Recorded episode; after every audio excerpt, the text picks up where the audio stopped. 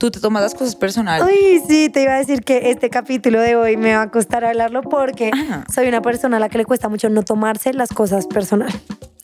Sobre todo las críticas. Siento que sí, es que cuando, voy a decir una cosa, cuando la gente dice son críticas constructivas, es como, igual es una crítica. Ah, Entra en reversa. Sí, no, depende. Yo creo que depende del tono, depende de la persona que lo dice, depende del momento en que lo dice. Si uno está en un buen Sí. día y te dicen, oye, Juli, mira, yo creo que tú de pronto Tal y tal y tal. eres una persona tal, uno dice como, "Mm, tal vez tenga razón. Pero si estoy como ayer estaba, que demasiado mal humor y me dicen, Juli, es que tal, digo, come mierda, no me jodas. Literal. Bueno, vamos a ver. Canta. Con mi soledad. No, pues imagínate, si este no me da, me toca buscar qué, pero no va a ser el canto nunca en la vida. Te damos la bienvenida a Curioseame. Somos Juli, esto es la voz de Juli y yo soy Ame. Ah, pero tienes curiosidad. Pues claro, para eso estamos acá. Yo chiquita quería ser Shakira. Eres bailarina. Sí. Wow. Cuando quieras, bebé, te deslumbro con mis pasos. Bueno, apaga el micrófono y vamos. Para abrir este capítulo, como normalmente hablamos, queríamos hablar exactamente de qué es tomarse las cosas, o sea, por qué normalmente uno se toma las cosas mal a pecho, tal vez uno que podría hacer para no hacerlo, cómo podríamos mejorar esta vaina, para qué sirve que nos digan las cosas, bueno, todo esto y por eso deberíamos empezar simplemente por el primer fact del día de hoy, ¿por qué nos cuesta tomarnos las cosas a pecho? Y en realidad es porque tenemos esta expectativa de querer ser perfectos, como de cumplir con las expectativas y de no equivocarnos. Y cuando nos dicen algo, no lo tomamos a pecho y es como estamos reconociendo el error, la imperfección, la, que ya no somos impecables como queríamos ser. Así es. Yo creo que Sí. ahí voy a complementar ese fact con otro fact. Y es que Wow. el tema de tomarse las cosas personal, las personas que más personal se toman las cosas son las personas que más bajo autoestima tienen. Esto es Cállate. un estudio que ¿De sí. verdad? Ajá. O sea, yo tengo la autoestima muy baja. No, pues mi amor, Según no esto. podría decir de ti porque no sé, o sea, yo creo que en, en cambio tú no tienes el autoestima bajito, pero es la correlación que existe entre el autoestima y tomarse las cosas a pecho. Yo creo que eso tiene un poco de coherencia, si lo queremos ver, porque Sí. si yo soy una persona con una autoestima bien, con una seguridad, pues si a mí me dicen, oye, Juli, es que a mí me parece que no te vistes lindo, pues todo bien, a ti no te gusta, a mí sí, y yo creo que lo más importante es que a mí me guste. Si yo tengo esa mentalidad, si yo tengo esa seguridad y esa autoestima de saber que yo me veo linda sin necesidad que otros me digan que estoy linda para sentirme linda, creo que ahí ya pues no me, no me va a dejar afectar tanto. Cosa diferente a si yo no me siento linda y una persona llega y me dice, es que no te ves linda, cámbiate. Miércoles, la, la probabilidad de que esa persona llegue y se cambie de ropa es una cosa súper banal, pero creo que así funcionan las cosas de la vida. Si una persona llega y te dice eso, evidentemente tú te vas a cambiar porque no tienes la seguridad y, y el- sí, como la autoestima necesario para validar tu belleza y tu seguridad por ti mismo y no por otros. Entonces yo sí creo que tiene que ver. Joder, madre, totalmente y nunca lo había pensado.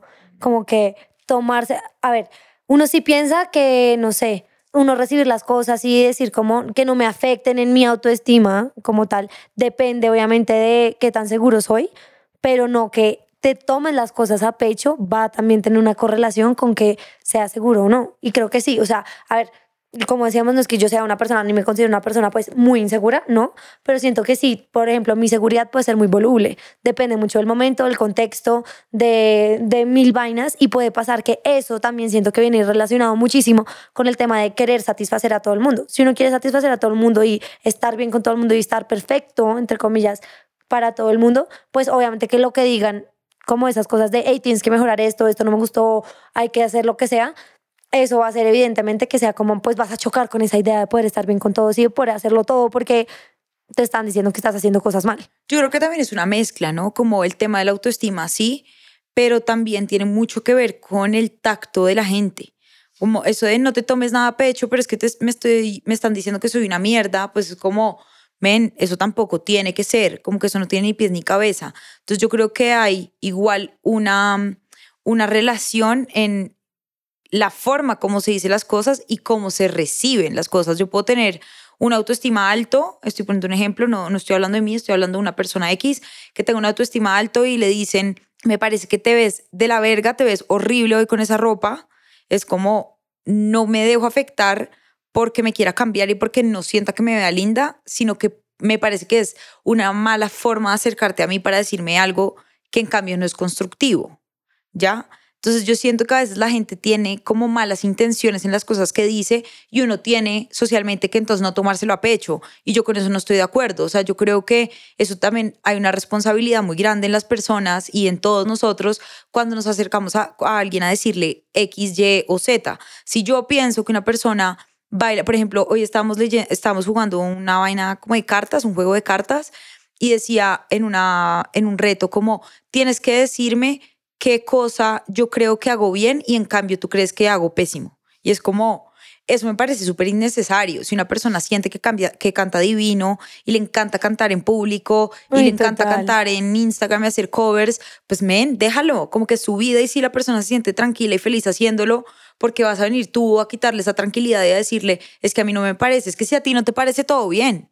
Pero hay muchas personas que sí les parece que canta lindo. Entonces yo creo que hay una delgada línea en el respeto, en la forma de decir las cosas para uno poder digamos, tomarse las cosas más personales o no tan personales. Pero es que ahí también viene el hecho de diferenciar entre la crítica constructiva y la crítica 100% destructiva. Y la crítica, exacto. Total, lo que decías tú.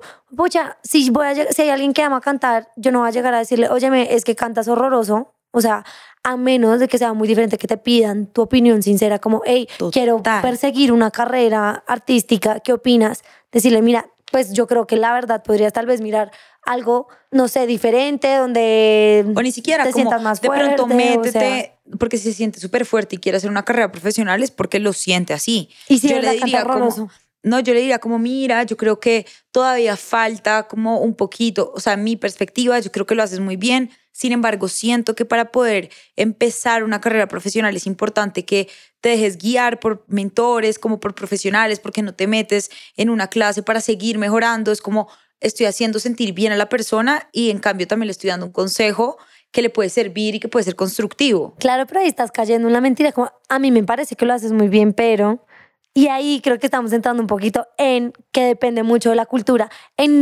América Latina nos tomamos demasiado a pecho las cosas porque además adornamos absolutamente todo lo que decimos.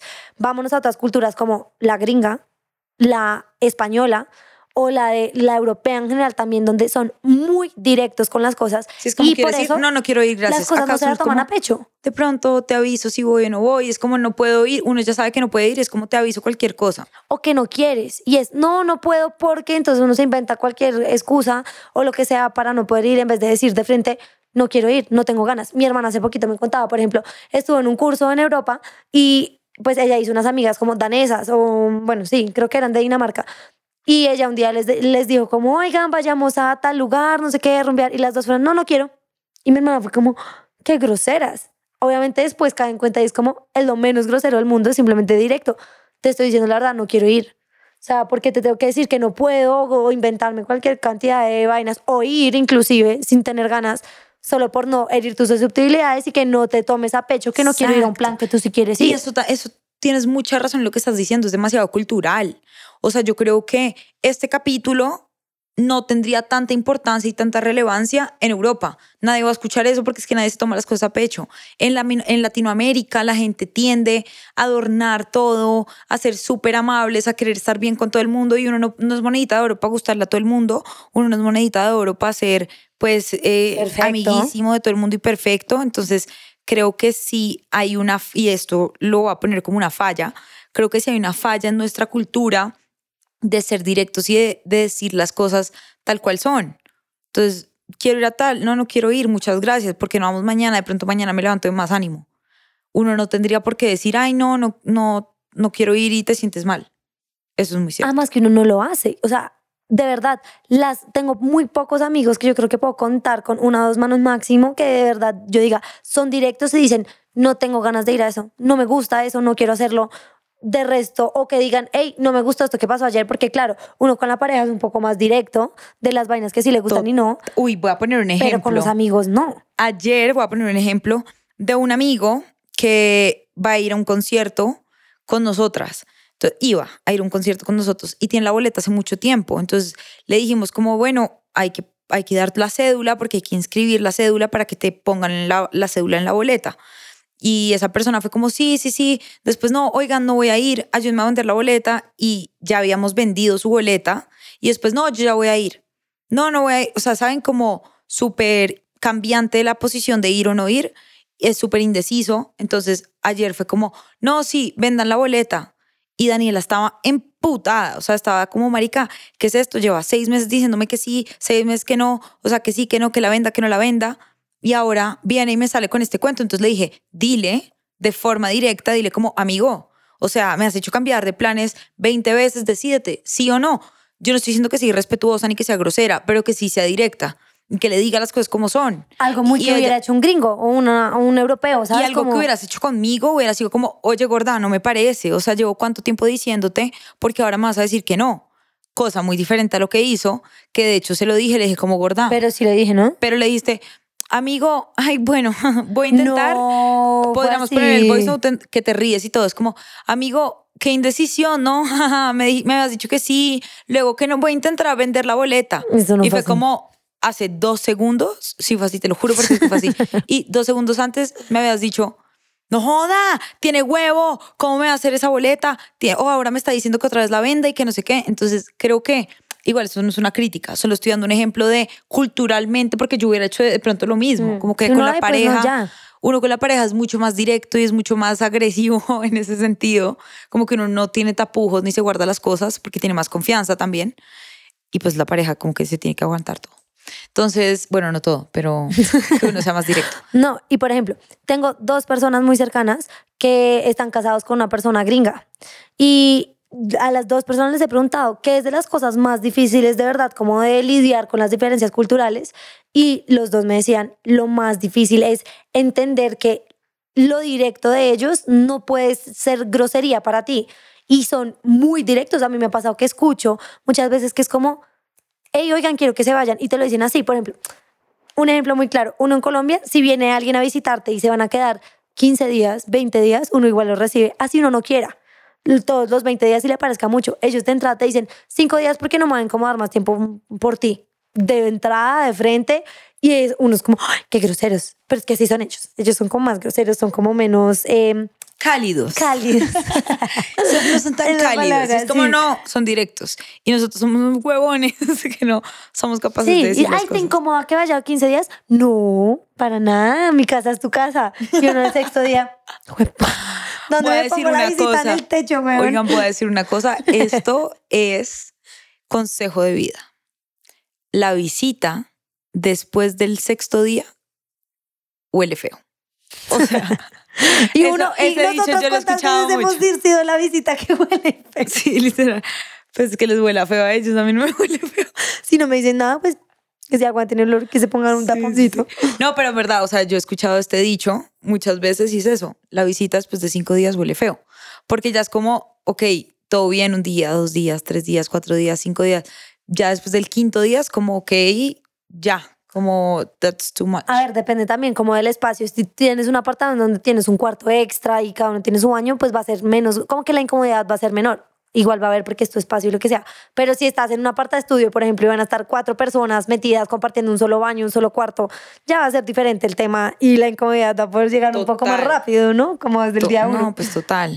Antes de que de lleguen, madre. yo ya estoy haciendo cálculos de que la ropa, de que no sé qué, pero bueno, X. Pero entonces espérate, ¿cómo aprender a tomarnos las cosas menos a pecho? Aquí sí te pregunto a ti que tienes más cancha en ese tema, porque creo que hablando un poco de nosotras, tú en general te tomas mucho mejor las críticas que yo, no te las tomas tan a pecho. ¿Cómo haces, por ejemplo, tú? Voy a responder con la pregunta, ¿cómo no me tomo las cosas a pecho? No tomándome las cosas a pecho. O sea, entendiendo... Gracias, Farid. No, entendiendo que las personas no siempre tienen una intención mala detrás de. Y como otro consejo es intentando sacar de esa crítica, así no sea constructiva, lo mejor. Entonces, voy a poner un ejemplo. Si yo estoy cantando y canto durísimo y canto, divi o sea, según yo divino, pero que Hermoso, en mi caso, hermoso. a mí me pasó chiquita que yo me quería presentar en el Factor X, como The Voice en, acá en Colombia. Y yo les decía, yo le cantaba a mi mamá, ah, sí, durísimo, y subía como una loca. Y, mi mamá, yo, yo sentía que yo cantaba muy bien, o sea, genuinamente yo sentía que cantaba muy lindo. Y mi mamá me decía, mi amor, cantar lindo no significa gritar. Siempre me decía lo mismo. Y a mí eso se me quedó grabado en la cabeza. Entonces yo cuando ya ensayaba, yo decía, voy a hacer mejor porque yo sé que ya no tengo que gritar. Ay, Entonces yo me esforzaba por coger lo mejor de la crítica de mi mamá y, e interiorizarlo. Entonces ahora lo paso como a las cosas de la vida ahorita. Si yo en este momento me dicen, es que Juliana, eres muy mostrona o eres muy grosera, entonces no me lo va a tomar, no me lo va a tomar a pecho, pero igual yo creo que cada comentario viene con algo con lo que uno puede quedarse y con algo que puede ayudar. Siempre.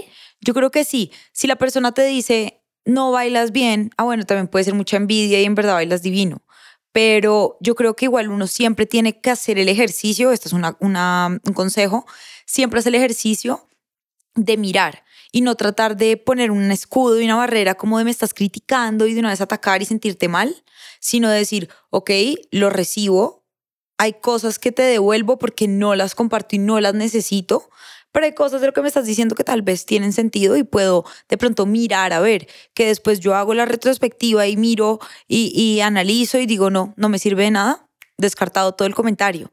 Pero sí creo que uno tiene que hacer el ejercicio de mirar qué es lo que le están diciendo y tal vez ser muy crítico con uno mismo y decir, ¿será que esto es así? ¿O porque será que haya dicho esto? O lo que sea y ahí uno va mirando y uno pues con el tiempo va como aprendiendo en verdad no tomarse las cosas muy personales.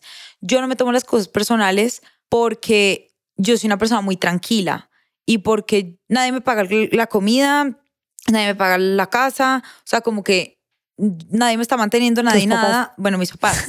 de ellos sí recibo como sus críticas constructivas. No, y en verdad la gente también, pero digo, como yo no me dejo afectar, pues porque yo no estoy viviendo por esas personas. Y cuando uno entiende que la felicidad de uno, aunque sí depende de algunas personas como tu familia y lo que sea, está también en, en, en ti mismo. Entonces, cuando tú empiezas a percibir y a entender que esa felicidad está en ti y que tú no puedes basar tu vida y tus decisiones, eso lo aprendí en mi salida del closet, cuando tú entiendes que tú no puedes basar tus decisiones y tu felicidad en la felicidad de los demás, ahí es cuando tú empiezas a soltar esas cosas que no te sirven. Y ahí es cuando uno empieza a ser muy selectivo en las amistades, en los comentarios que deja entrar, en, en absolutamente todas las cosas. Entonces, por ejemplo, trabajar en redes sociales no es fácil. Y yo muchas veces recibo comentarios de, es que Juliana no quiere a Ay, de verdad que te demoras más tú escribiendo ese comentario que yo cambiándolo. O sea, de verdad. como que ni siquiera, ni siquiera los leo. Ya simplemente abro el mensaje y digo, Avi, date, chao, ya lo borré, literalmente borro la conversación, ni siquiera bloqueo, ni no me importa un culo, simplemente lo borro porque no me sirve, porque no es la realidad y porque la realidad la tengo yo en mi cabeza, la realidad de mi vida es mía no lo que la gente quiere construir de mi vida como la realidad. ¿Sí me entiendes? Entonces yo creo que uno tiene que entender eso y ahí ya empezar como a tomarse las cosas más, más suaves. ¿Sabes? Por ejemplo, yo dentro de mi poca experiencia, eh, tratando de no tomarme las cosas, pues yo creo que algo que funciona mucho es uno separar la acción de la persona. O sea, si tuviste una acción incorrecta, hiciste algo malo, no quiere decir que tú seas una mala persona, no quiere decir que tú seas menos bueno por algo, sino fue la acción que estuvo mal, en concreto, como esto es lo que se puede mejorar, esta parte de ti. Separar mal. El, algo como singular del todo, o sea, no es que por algo que te pasó una vez o hiciste una vez, dos veces o algo en particular, lo que sea, quiere decir que ahora tú eres esto, ahora eres pésimo, ahora no sé qué, qué es lo que pasa cuando uno se toma mal las críticas, que es como, ah, pero es que lo mismo que decía al inicio, como, ay, yo quería ser bueno y lo estoy haciendo mal, o el típico de, ay, entonces lo hago todo mal, o soy no sé qué, siempre me pasa. Como que quitar esas generalizaciones de siempre soy esto, siempre hago lo otro, me ha pasado no sé qué como resultado de algo más puntual, creo que puede ayudar a que uno se lo tome más relajado, como, ok, esto es algo que sucedió aquí, lo mismo que dice Juliana, que, tomo, que no tomo, lo que tomo fue listo, aprendo y move on y no es que yo ahora soy esto, eso significa que estoy siendo pésima y que, no sé, soy pésima en el trabajo, eh, con mi pareja, con mis amigos y no, algo puntual que pasó, eh, reflexiono, acepto lo que tengo que aceptar y lo que no, pues lo suelto tal cual, así como dices. Creo que es algo que puede funcionar 100%. Vámonos al hotspot, ¿qué te parece? Hotspot time. Vámonos al hotspot. Es mi parte favorita del capítulo, definitivamente.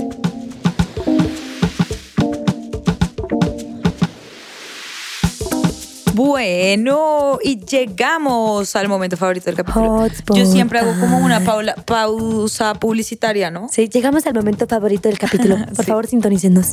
90 puntos. Es como yo, el primer parte del día de hoy no lo puedo decir de otra forma. Activa. Sería muy buena locutora. Ok. Radioactiva, claro. Por eso tenemos un podcast. Sí, de acuerdo. Bueno, entonces voy a hacerte un hotspot. Tienes que decirme una crítica constructiva. Tarán, tarán. Una crítica constructiva. eh, Tú eres lo peor. Ah. Eh, Dice, ah, todo bien, no me lo tomo personal. Sí, no, cero, cero personal. Muy bien el tono, la intención, todo. Una crítica constructiva. Comunicación asertiva. No creo que es la que te he dicho mil millones de veces en realidad. Como el tema de ser despistada. Una crítica. Ah, pero te lo puedo decir, ¿sabes qué? Con una recomendación nada más como, mira, podría ser algo así como, mi gorda, en verdad siento que muchas veces se te pasan cosas por ser muy distraída, como que se te olvidan y eso hace que, no sé, el trabajo o cosas como de amigos, la familia, se te desordenen todos. Yo te aconsejaría, en realidad, que las cosas las hagas como una a la vez y no empieces otra hasta no haber acabado la primera, porque pasa que muchas veces te puede suceder es que empiezas la segunda y se te olvidó que tenías que hacer la primera y hasta ahí quedas. Como un consejo para que tal vez no seas tan despistada y se te olviden cosas que algún día pueden ser muy importantes. Marica, genial.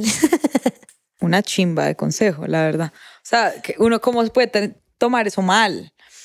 Ay, yo en una conversación normal te diría, mi amor, acepto tu consejo, pero ahora tú conociendo mi cabecita, o sea, no, no te voy a decir nada del, del consejo, de la crítica constructiva, lo que sea, solamente te voy a responder eh, un pedacito de, de esa crítica diciéndote que tú conoces mi cabeza y conociendo mi personalidad y yo conociendo la tuya, lleguemos a un punto medio en donde en un voice note de cinco minutos no me hablas de 49 cosas que es probable que se me olviden.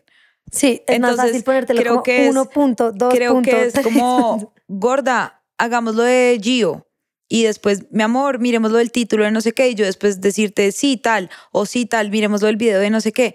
Una cosa por una cosa. Pero tu cabeza y la mía van a ritmos muy diferentes. Y cuando eso pasa, es difícil llegar a un punto medio en donde tú no me mandas un voice note de cinco minutos en donde me pides 49 cosas y yo hago una. ¿Sí me entiendes? Sí.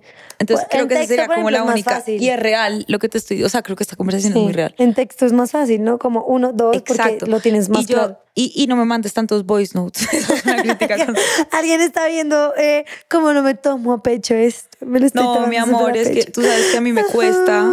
No, no te lo tomes a mal. tu voz es muy armoniosa, pero, pero tú sabes que yo precisamente por lo distraída que soy, para mí es más fácil retener la información de un Pero es que hay unas donde texto. toca explicar como, ok, las voy a reducir, por eso tienes razón, como unas que es necesario más largo, toca voice note, pero las que se pueden reducir a texto más fácil a texto. Listo, ahora tu hotspot. Muy bien, gracias por tu crítica constructiva.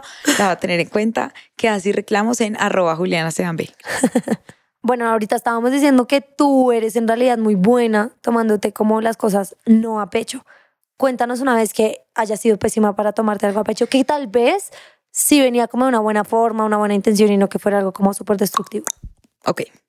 No siento, no sé si venía de una buena forma o una mala forma, pero una vez en una situación con mi mamá en donde ella me decía, es que tú eres muy caprichosa y tú quieres hacer todo a tu manera y me sentí demasiado atacada, como por la forma como me lo dijo, por el momento en que me lo dijo, como toda la situación como estaba pasando y la verdad no me lo tomé para nada bien. Fue como, no, no me interesa escucharlo, no cogí nada de ahí, no, no me interesó. Fue como, Y le dijiste como, Sí, obvio, me agarré durísimo. Tuvimos una pelea súper fuerte en ese momento y, y yo me lo tomé muy mal porque creo, no creo que viniera de un mal lugar. O sea, yo no creo que mi mamá nunca me haya dicho algo desde un mal lugar, pero de pronto desde un lugar del miedo, de desconocimiento y eso se traduce a una mala comunicación o comunicación poco asertiva. Entonces me dijo las cosas de una mala forma y yo no lo tomé muy bien.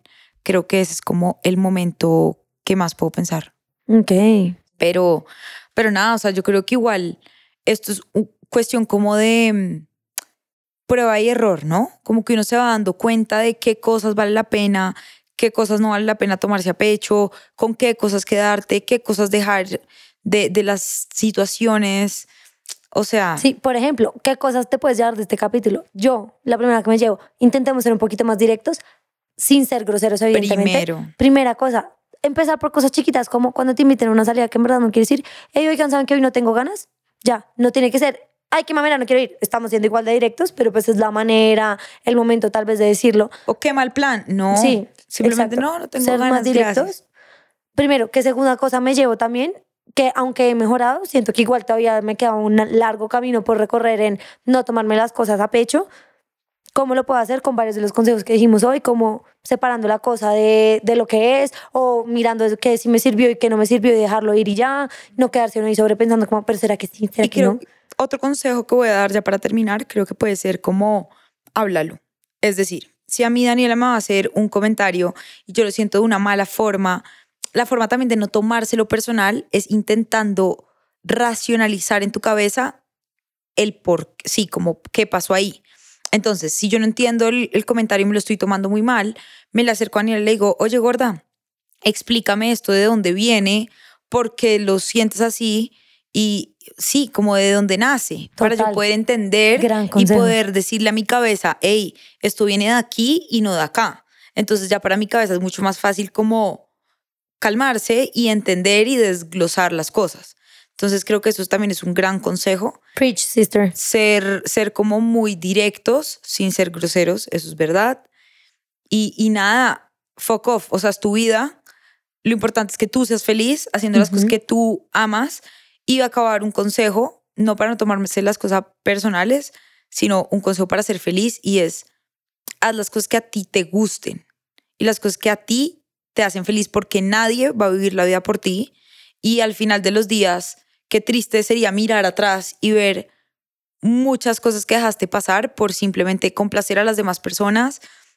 Al final, cuando uno toma decisiones que a la gente no le gustan, eso va a ir pasando y se les va a ir olvidando con el tiempo. Entonces, de verdad que uno no tiene que parar su vida por otros, uno tiene que seguir adelante, sacar de verdad, esto es muy importante, sacar la mejor em, cara o sí, como la mejor versión de las situaciones y quedarse con eso e ir soltando. O sea, yo creo que meditar a mí me ayuda mucho, por ejemplo, como para hacer las paces con las cosas que no me gustan, eh, hacer cosas que como que te quitan mucho peso, como el Sí, total. ejercicio y así, eso calma mucho la cabeza. Entonces, cuando tú tienes la cabeza calmada, pues también tus pensamientos y tus cosas son como mucho más centradas. Esos son los consejos que yo daría. Bueno, excelente. Y bueno, nada, esperamos que les haya gustado mucho este capítulo. Acuérdense de seguirnos en nuestras redes sociales como arroba Daniela B, arroba Juliana Sedan V y arroba Curioseame Raya al Piso. Esta es nuestra cuenta principal. Nos pueden seguir en TikTok, nos pueden seguir en Patreon, nos pueden seguir en YouTube. Tenemos canal de YouTube. eh, bueno, en absolutamente todas las plataformas. Suscríbanse también a nuestro Patreon porque ahí hay contenido muy Y a nuestro canal de. YouTube. Tararara. Y bueno, nada, nos vemos en un próximo episodio. Adiós. Chao, chao.